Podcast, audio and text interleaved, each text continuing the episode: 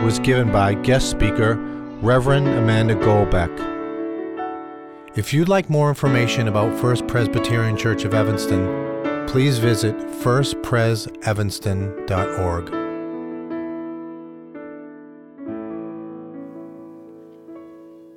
Our scripture reading today is from the Gospel according to John, chapter 15, verses 12 through 17, which you will find in the New Testament section of our Pew Bibles at page 104 or on the screen.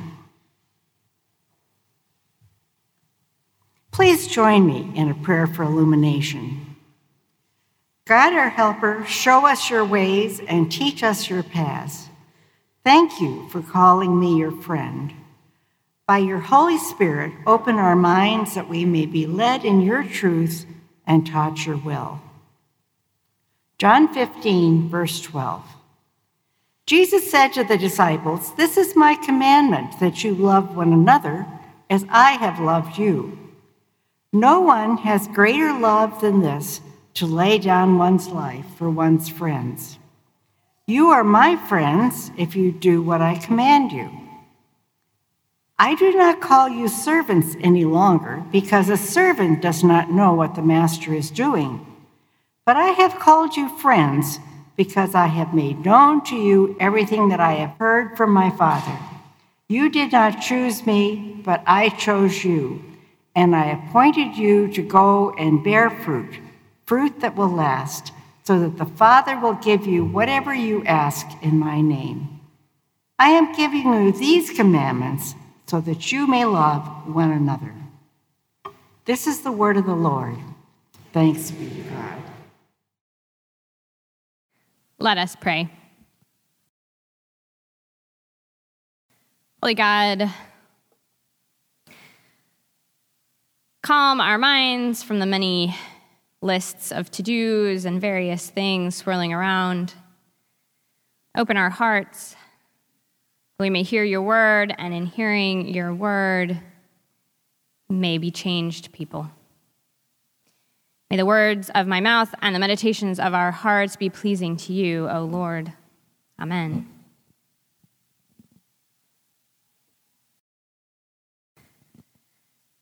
Take a minute and think about where you find or experience community. How did you find yourself in the midst of that community? Did someone invite you, or did it organically form? Was it already an established community, or were you a part of its formation? What are or were the characteristics of that community? Was it loving? supportive, caring, encouraging, transformative.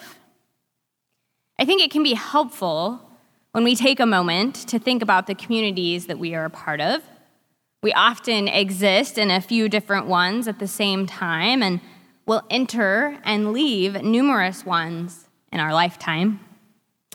Each community leaves a mark on us, it shapes us, it impacts how we participate in the next community we enter into, or how we will or will not continue to participate in the life of our current community.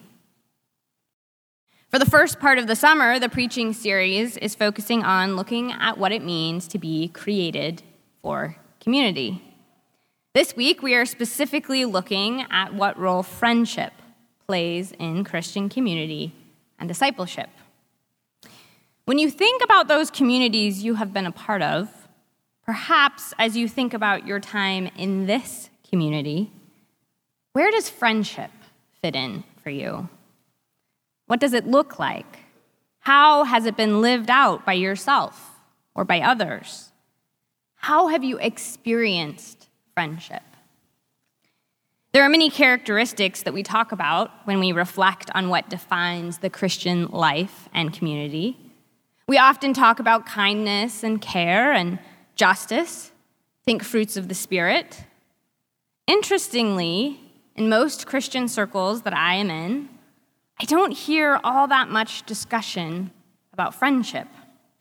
It sometimes makes its way into church mission statements, where the community will describe themselves as being friendly, But as I sometimes joke, if you are an unfriendly church, are you really going to claim that in your mission statement?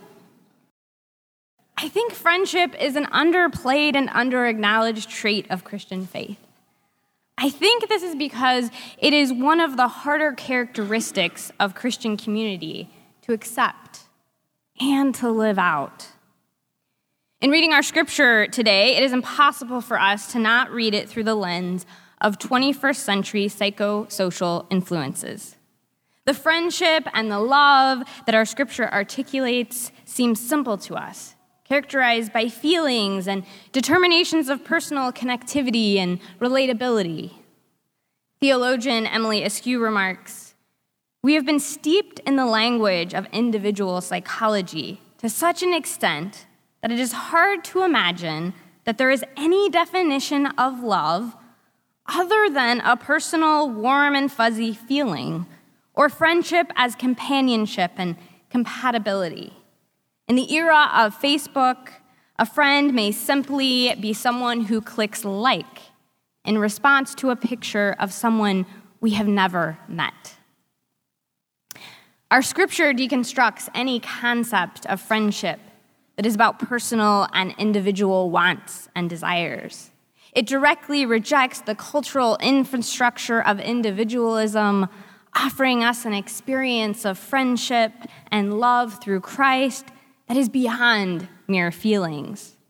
Our scripture simultaneously challenges us to participate in friendship in a manner that calls us to lay down our individualistic tendencies, offering Christ's sacrificial love to those around us in order that we might bear fruit. In order to understand the significance of what we are commanded through the scripture, it is important to understand the broader context of the narrative of faith that it comes from. Our scripture comes after Jesus has had the final meal with the disciples and washed their feet. These words of love, friendship, and sacrifice have just been witnessed by the disciples in a small way and will be witnessed by the disciples in the ultimate way as our scripture comes in the midst of Jesus' journey to the cross. It is only with the cross in our line of sight that we can truly recognize what true friendship and love mean in Christian community and the journey of faith. The first two verses of our scripture inform the rest of the section. Let's hear it again. This is my commandment that you love one another as I have loved you. No one has greater love than this to lay down one's life for one's friends. We are called to love one another as Jesus has loved us. What does that mean? It seems simple. But let's stop and think through what Jesus' loving act, us actually means and looks like. Christ loved us by going to the cross. The words of Scripture here are merely placeholders for the embodied, enacted, lived out love of God for us. The love that is ours through Christ is not love defined by Christ's feeling toward us defined by Christ's opinion of us, it is defined by Christ's action. The action of Christ on the cross reveals the love of God for us. Love that is defined not by words or sentiments, but by verbs, by God's action. Throughout Scripture, we are presented with a God who reveals God's unending love and eternal presence through God's repeated action in the world in relationship with humanity. As John 1 reminds us, in the beginning was the Word, and the Word was with God, and the Word was God. He was in the beginning with God. All things came into being through him. Again, theologian Emily Askew explains we can anthropomorphize God's love and assume that it takes the form of what we want it to be, what we have come to call love in the present. But in reality, the definition of God's love that we have access to are its results. It creates, redeems, bears fruit, lays down its life. The love poured out on us that we are commanded to turn and share with the world is love that is action.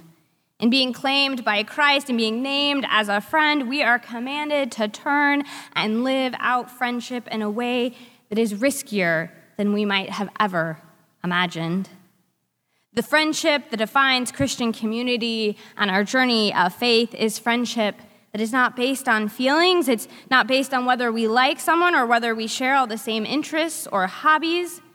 It is based on the fact that Christ chose each of us to be counted as his friends. And in that, we have been charged with welcoming others into this very same relationship. It requires us to be open to being made uncomfortable, to reaching out to those the world tells us we shouldn't engage with. It requires us to be willing to drop everything, to lose everything, to have our lives completely disrupted in order to truly participate in the friendship exemplified in Christ. When I was a senior in high school, my dad was diagnosed with Alzheimer's disease. By the time I hit my final year of college, his mental awareness was declining pretty quickly. I was attending college a few hours from home and would come home on the weekends. One weekend when I was home, I was woken up by the ringing of my cell phone. Half awake, I, I answered it, and it was my mom asking, Are you with your dad? Quickly, my mom realized I was still in the house and could not be with my father. I jumped out of bed and I ran downstairs to discover that at some point that morning, my father had wandered out of the house. My brother and I quickly started searching the neighborhood, hoping that he might not have gotten too far. After stopping a few places, we went to the local coffee shop. I ran inside and I asked them if they had seen my father. All the regulars responded with a no and asked what was going on. I explained that my brother and I were looking for him because he had wandered out of the house. They quickly set down their newspapers, left their unfinished cups of coffee, and stood up. They divided the neighborhood among each other and headed out.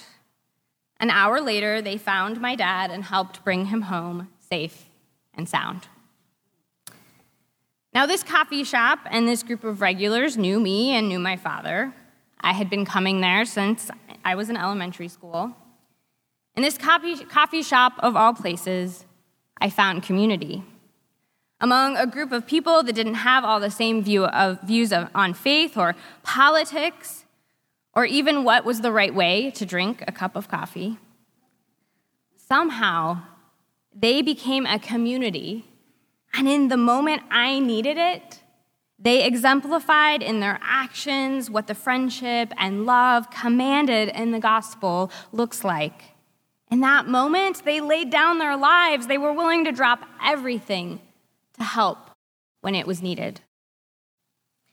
The friendship and love that is central to Christian community is grounded in the principle of relationship. Not only relationship, but a relationality that is willing to lay down one's life in the form of what is convenient or comfortable or privileged in order that the other person would experience the love of God poured into their life. Friendship like that handed to us by Christ is not simply a warm, fuzzy feeling.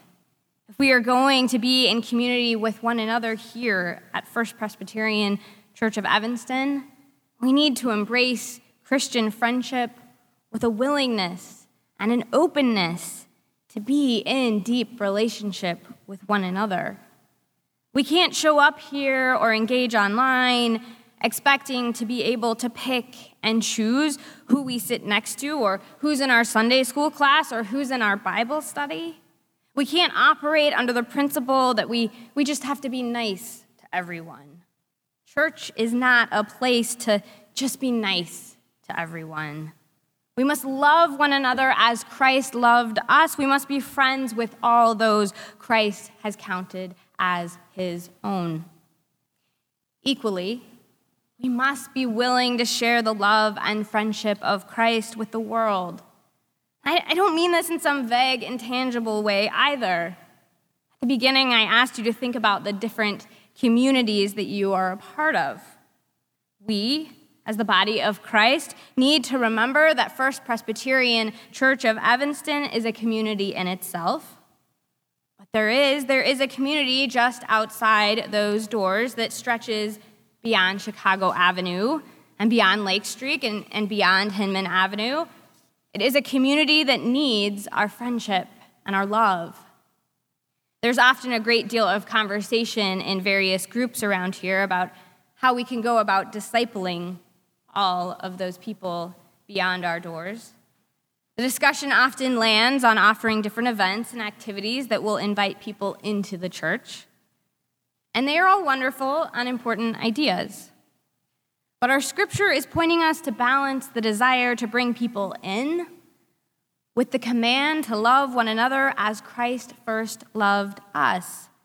Jesus didn't wait for the disciples to come to him. God's plan is that one day, this community in here and that community out there will be one community transformed by the love and friendship of Christ. For that to happen, we have to step out in faith. We have to be willing to get to know those that surround us and be willing to build relationships with them. I challenge us as we go out this week to do a few things. Pray. Pray for the confidence to step out, to speak to others, to live friendship as a verb. Get to know your community. If you shop or dine or otherwise hang out around here, but you can do this wherever you are located, talk to the people around you. Introduce yourself to the business owner or the waiter or the waitress or the delivery driver. See them, acknowledge them, and seek to take the first step in building relationship. Finally, pay attention here within this community Say hello to someone who is new to you. Learn the names of those in your pew. And then next week, learn something about their lives.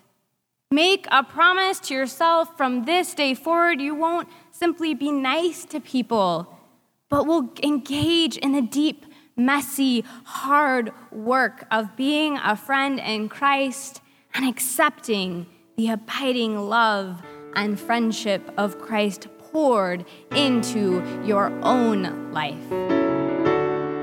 Amen.